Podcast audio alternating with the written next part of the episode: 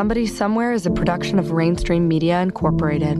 This podcast investigates a murder that occurred in 2001. It is a true story, but the opinions of the hosts and interviewees are simply that opinions, not facts. And the credibility of the witnesses and what they say is to be determined by the listener.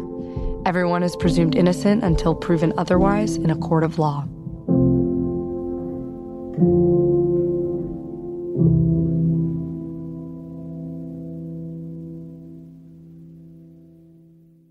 Previously on Somebody Somewhere. Another bizarre twist in this case. It came out of nowhere. You have to start thinking, well, what all other alternatives are possible? Maybe it wasn't a Makarov 9mm. It was like, this is our last big chance to get this guy. It's a big leap to kill somebody. No indication except for the Caratu matter.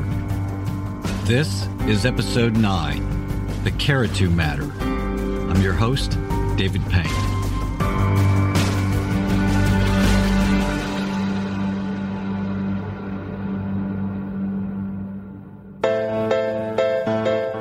People out there who know who we killed you. We will never give up our search for the truth. We will never. I have no idea. Up. It could have been a, a vacuum cleaner salesman. I never thought I'd be here 15 years later.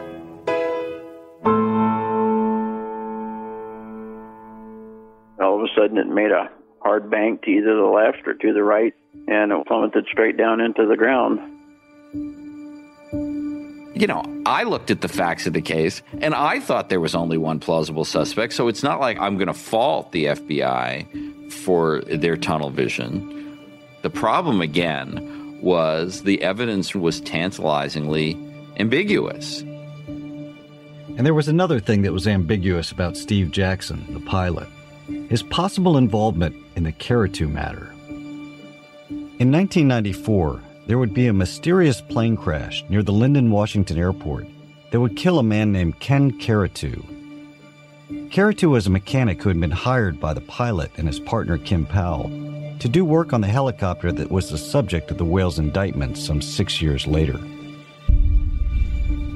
In the FBI's efforts to confirm or clear their prime suspect, investigators had been combing through Jackson's life before the murder. And that scrutiny would uncover all sorts of alleged prior bad acts police reports of domestic violence, restraining orders, threatening behavior, and scared ex wives.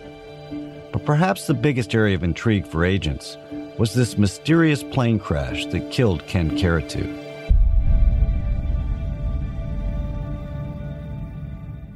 There's a lot of what I call circumstantial evidence or character evidence about prior bad acts, and you guys reported on some of that. One of the things that caught our eye was this whole question about the 1994 ultralight crash of Kenny of Kenny Caratu. Well, yeah, I mean, good luck with that, man.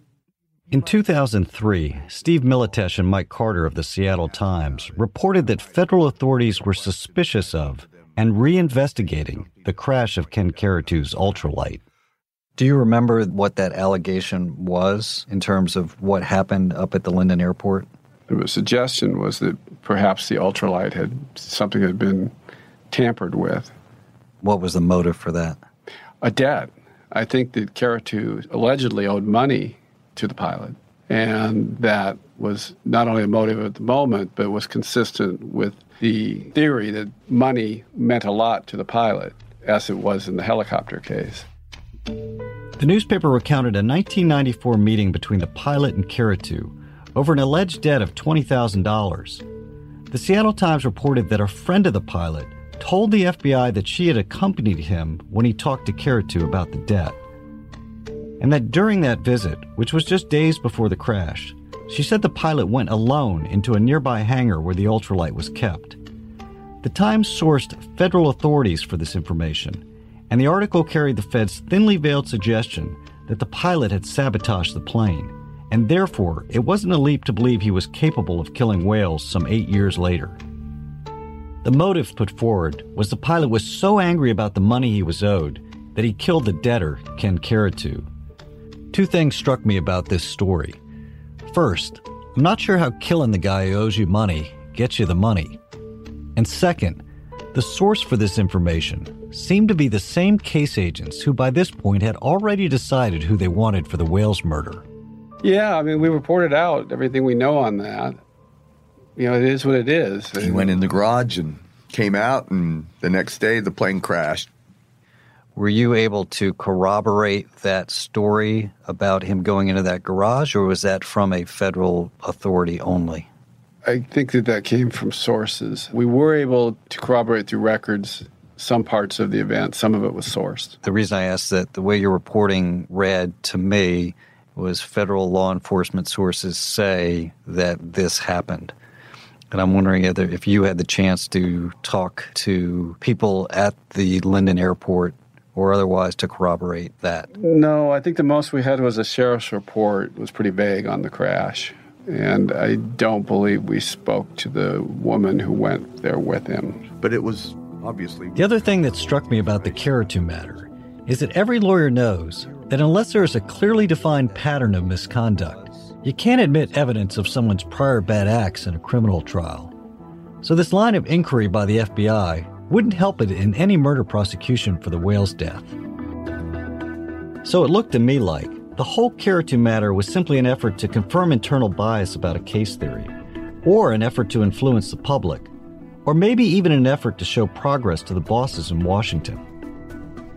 But while we found the whole affair bizarre from an evidentiary standpoint, like the feds, we couldn't help but be drawn into the mystery of what exactly happened in Lynden. And little did we know that once we started digging, we would find the true antagonist of this story.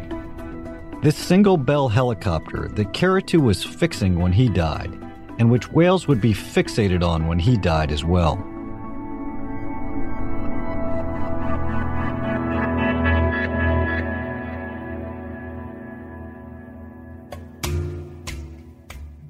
Ken Caratu was a helicopter mechanic of Canadian origin, and judging by the quality of his work, he seemed to be a pretty good one. Ken was a pretty quiet guy. He was the kind of guy that's, you know, laying on his back underneath the dash of a helicopter doing wiring, you know, and just leave me alone. I want to do my work. How did it come about? That's the former general manager of the Lynden Airport. Or to be more accurate, the general manager of a landing strip nestled between a row of houses and hangars just minutes from the Canadian border. Here's Caratu's former business partner, John Hearn, describing the airport back in the day. Paint a picture of what that airport is like and the hangar and Oh, it's a little country airplane with uh, electric wires at both end of the at the field. If you don't know how to fly an airplane and go over the wires, get on the pavement without running into that telephone at the other end, like a couple people have done, you don't want to go into there. So explain sort of what the hangar situation was uh, and how it was adjacent to the runway. Yeah. Well, it was right alongside the runway. There was one large building, and one part of it had some storage in it that belonged to the airport people. And then I had a great big hangar bay that you could put a couple large airplanes in or one big one. And on the other end, I had a little bunk room, a kitchen, a place to take a shower, and then I had a. Back in 1993, Ken Caratu had been hired by Steve Jackson, the pilot, and his business partner Kim Powell to do electronic work on their 204B helicopter. Caratu's business partner in Lynden was a man named John Hearn. Hearn was renting an airplane hangar at the Lynden airport where Caratu would do the work. Hearn was going through a divorce at the time and was living out of the hangar and he welcomed the opportunity to earn a little more income subletting the space to Jackson and Powell. But that seemingly simple arrangement would ignite a firestorm that still brews today after Hearn and Caratu had a falling out.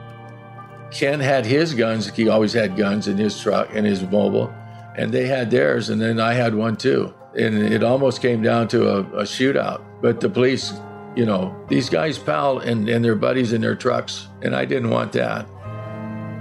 But to understand how it all escalated to a near shootout, you actually had to go back a few years earlier still.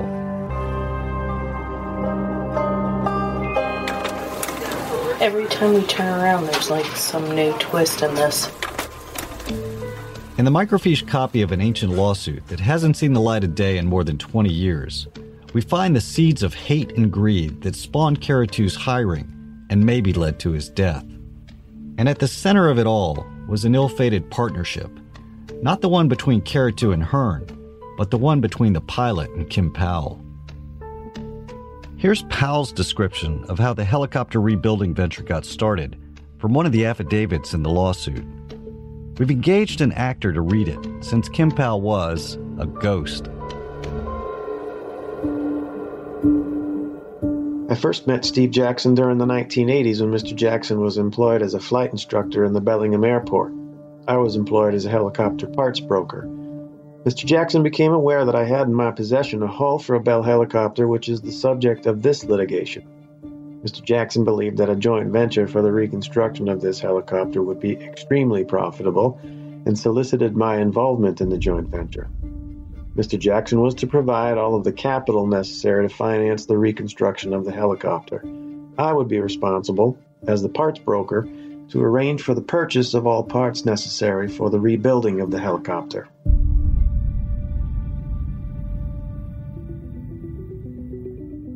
The math looks something like this.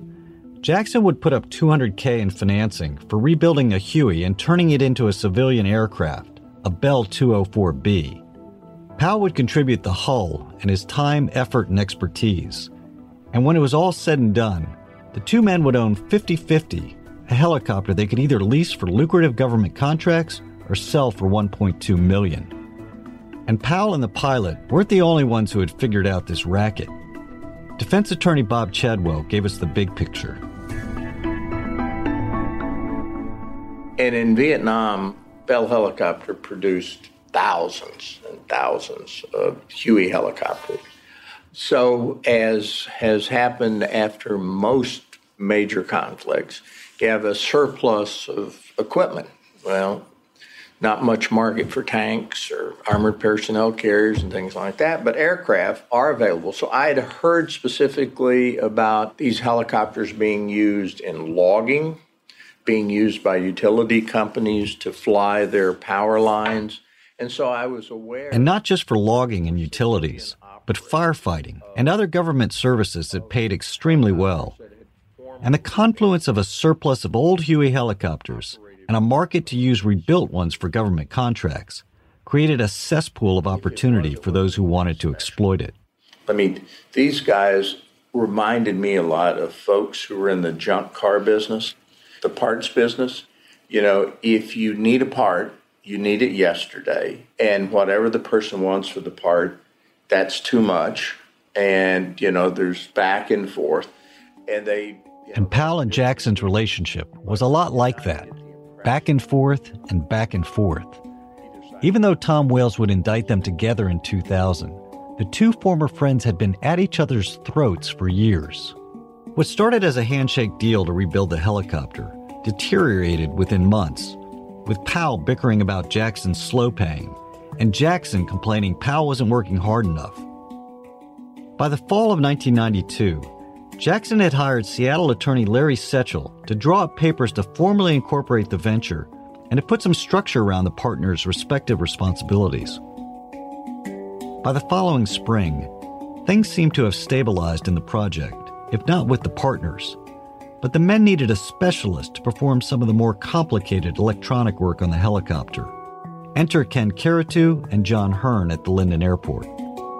John, if you'll give me a mic check here. A mic check in Japanese or English? I'll take it in Japanese if you have it. After flying thousands of miles and driving hundreds more, we somehow find ourselves in the living room of Ken Caratu's former business partner, John Hearn, getting a tutorial in Japanese. Minaji san, Kyoji san, Fujimi desu, soredake. Great. Wow. That's impressive. We are here in the Fort Worth area talking to John Hearn. Hello, everybody. My, my name is John Hearn. You got the right guy. Good. So Hearn's a Vietnam vet, and his home office is littered with memorabilia from a bygone era. It's called a Navy Achievement Medal. We're here trying to figure out how Steve Jackson, the pilot, and his business partner Kim Powell came into Hearn and Ken Caratu's orbit. Ken had made an agreement with a guy named Powell who wanted to bring a helicopter down to our airport and do work on it a little bit so that they could fly it out of there on a test flight. and they wanted to know if they could use my hangar. And I said, sure, I'm going to be gone for a month or two, no problem. But of course, as with everything else in this story, Hearn would have a problem. First, with his partner, Ken Caratu. When the two men were establishing a business to export airplane and helicopter parts from Vietnam in the summer of 1993. There was something in the court records about having a falling out with him while you were in Vietnam. What was that about? Well, I got into it with him because he was negotiating an engine and I'm trying to buy 300 of them. And I think he's trying to work against me. And I didn't know what his scheme was. I mean, this wasn't. Hearn's falling out with Caratu would get worse when Caratu would turn against his partner and tell Kim Powell that Hearn was going through a bankruptcy and they better be careful about leaving the helicopter in his hangar. Making up stories that I wasn't a good guy because I was in a bankruptcy deal going and I just went through a divorce, unstable or something. And they had a million dollar build bird aircraft in there.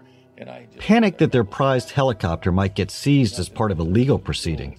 Powell and Jackson scrambled to move their helicopter out of Hearn's hangar at the airport. But finding no place to take the bird, Caratu and Powell cooked up another solution. Hearn was still out of the country in Vietnam, so Powell and Caratu approached the airport manager about switching the hangar lease over to Powell and Jackson's company, Intrex Helicopters Inc. Just so I have it, the spelling of your last name is Broersma? Broersma. B R O E R S M A. Okay. And can you just tell me what your responsibilities were back in the 90s with regard to the Lynden Airport? I was the airport manager, which basically meant I was the guy that mowed the airport and collected tie down fees and Doug Broersma owns a carpet cleaning business in Lynden. But 25 years ago, he was the GM slash lawnmower at the Lynden Airport. How did it come about that Intrex took over the lease? I just remembered being contacted by Powell and having him say, I'm taking over. And so I, I changed the billing address to where I was sending the monthly bill for the, the hangar rent. You got to understand the whole reason for renting out property at the Lynden Airport was to raise enough money to keep the lawn mowed. This informality in the lease, though, exploded when John Hearn returned from Vietnam to find the locks changed to his hangar and what was effectively his home. And all hell broke loose. When I got there, I could smell cigarette smoking in my place, and my key didn't work, and something wasn't right, and there was somebody in there.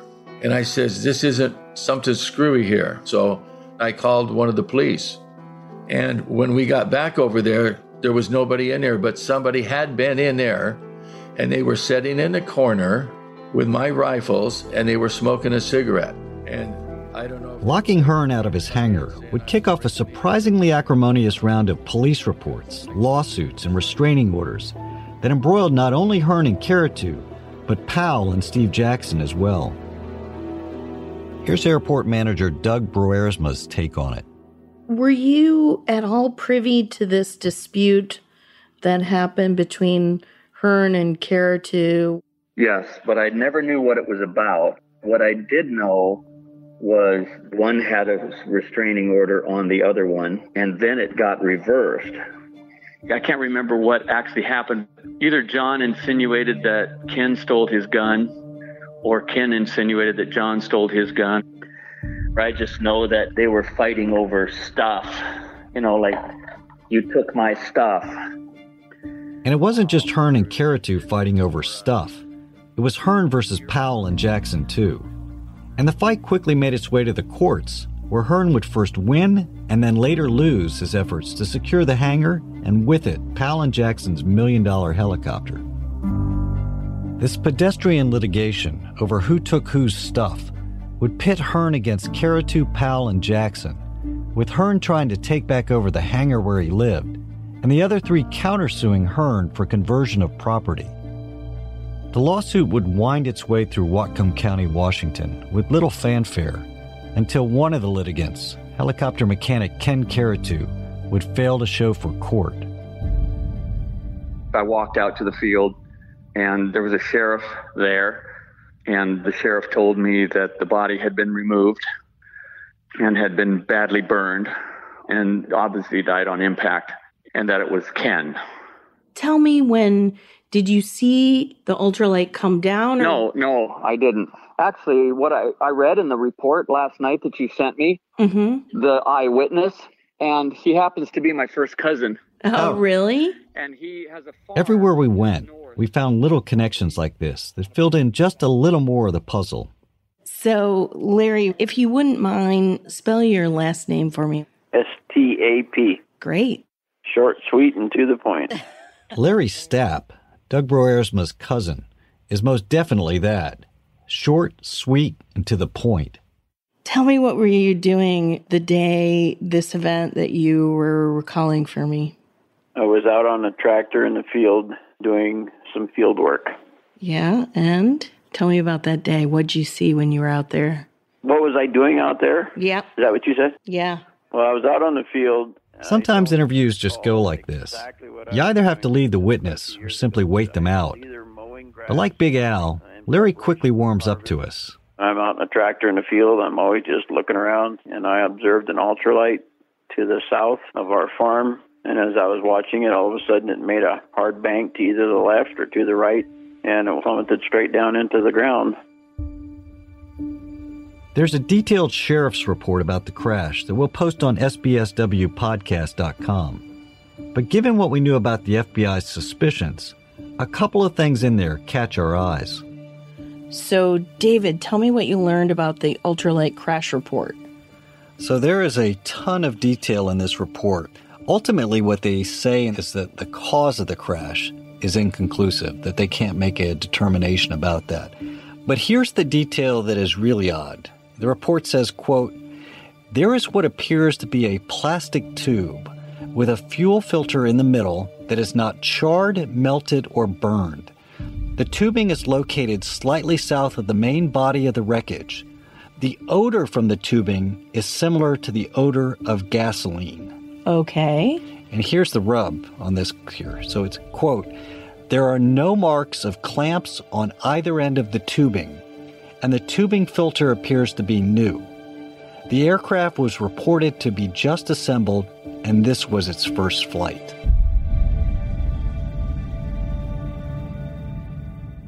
when I was talking to the sheriff that there was question as to whether or not the engine quit in the air or whether the engine was running when it hit. But it appears that Larry Stapp thought he heard the engine quit.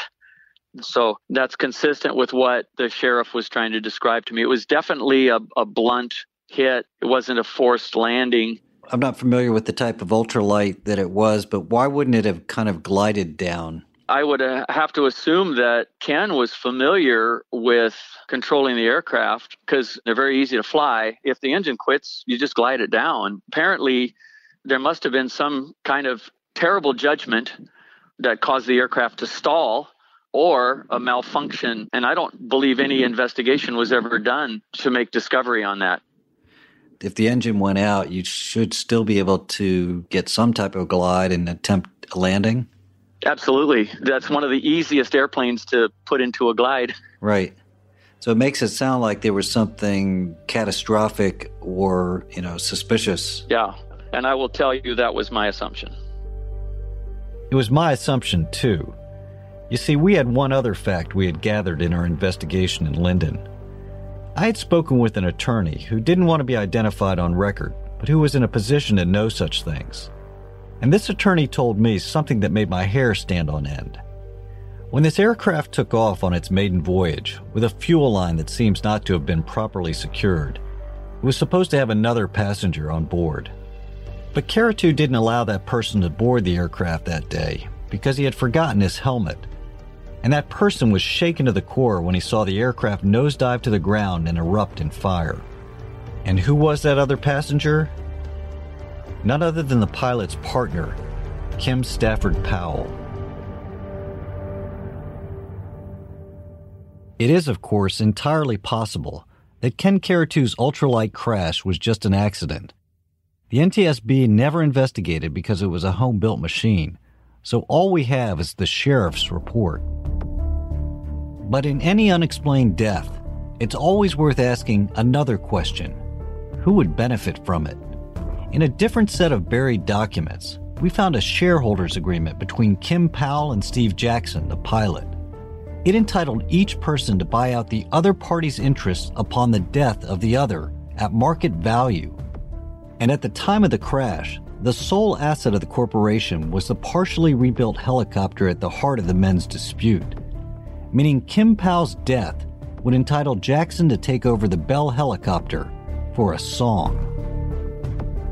And these ties between the Caratu matter and the Wales murder investigation wouldn't end there. When Hearn was locked out of his hangar by Caratu Powell and Jackson, he called the FAA to narc on what exactly the fellas had been up to there in Lynden thereby initiating the doomsday sequence for the Wales indictments of Powell and the pilot six years later. And this part of the story is even more bizarre.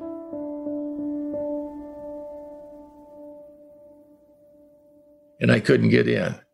So they had changed the locks while you were going. Everything was locked up. Then all of a sudden, I got in and I seen everything there. And the next morning, I got on my phone and I called my buddy at the FAA because this helicopter was being modified. So tell me what you saw in the hangar.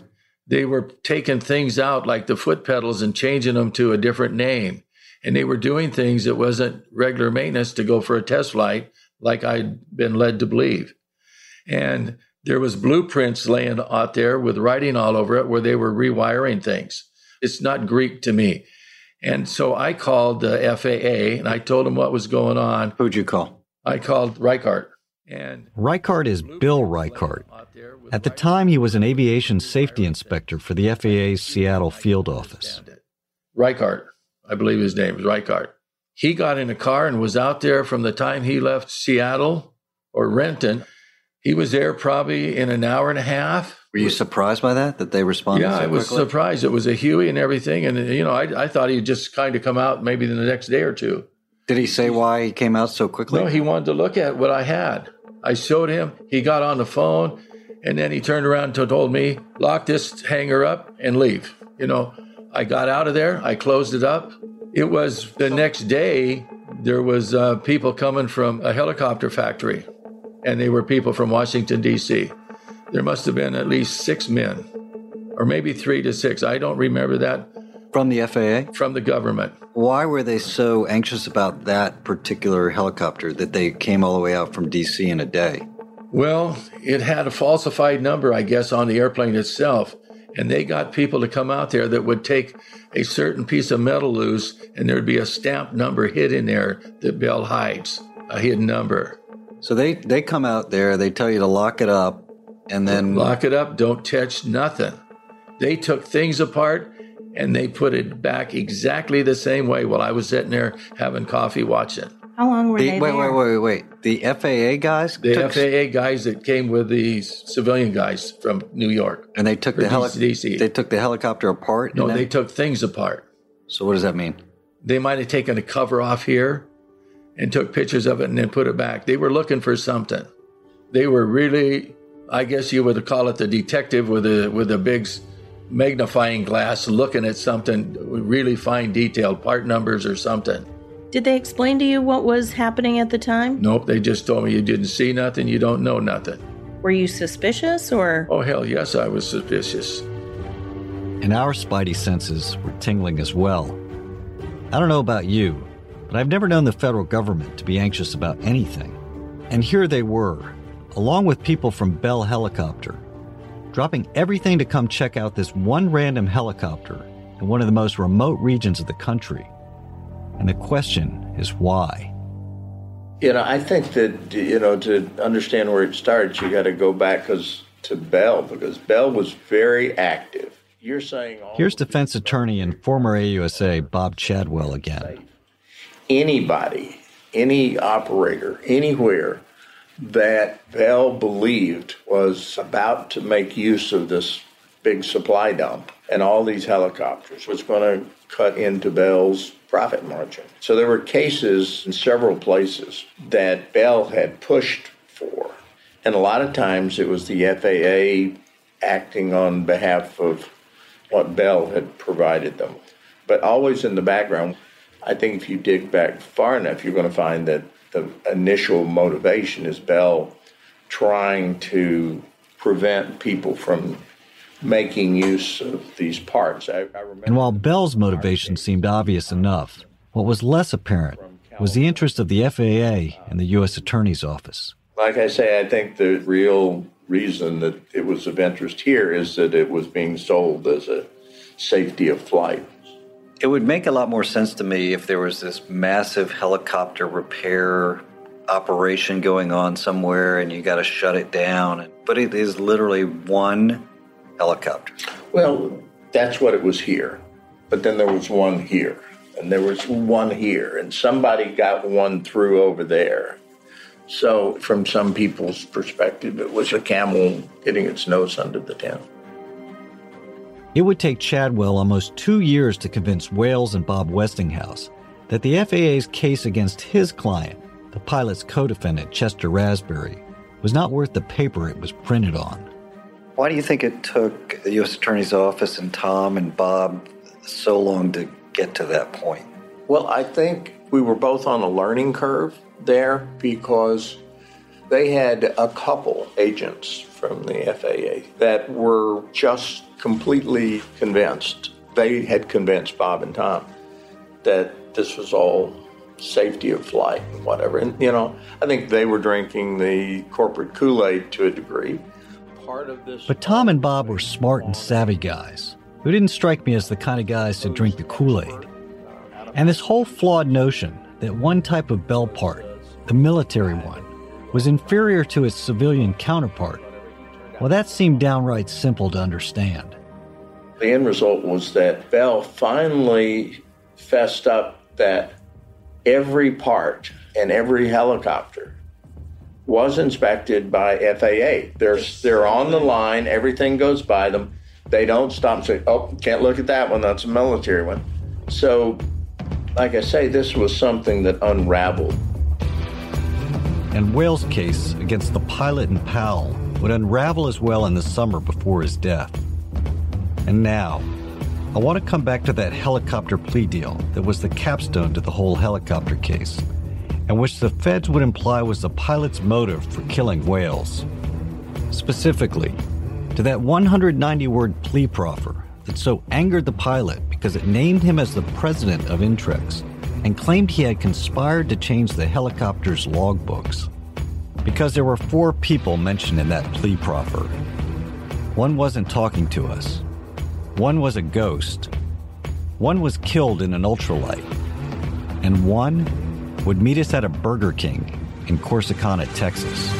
There was a promise made, dreamers believed, but we didn't know what we were headed towards. We will be back in two weeks with a special two part season finale. Do yourself a favor and subscribe if you haven't already, because you don't want to miss it when it drops. And while you're there, please do us a favor and share our podcast on social media. Here's a smidge of what you can look forward to. Uh, I said, something really stinks here. This doesn't pass the smell test.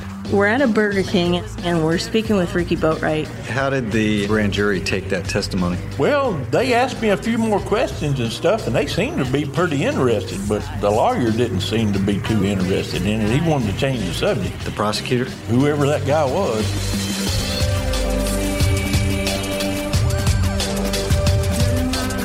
Somebody Somewhere is written and produced by Jody Gottlieb and me. It is a production of Rainstream Media Incorporated. Sound design, editing, and mixing has been provided by Resonate Recordings. Every week they're bringing their A game, and we couldn't have done it without them. Check them out at resonaterecordings.com. Democracy is written and performed by Dysfunction. An original score and voiceover work is provided by Hallie Payne. Social media videos and artwork provided by Kendall Payne. If you have any information regarding the Tom Wales case, please contact us via our website, sbswpodcast.com. And finally, if you enjoyed this podcast, please like and rate us on iTunes. It really helps. Thank you for listening.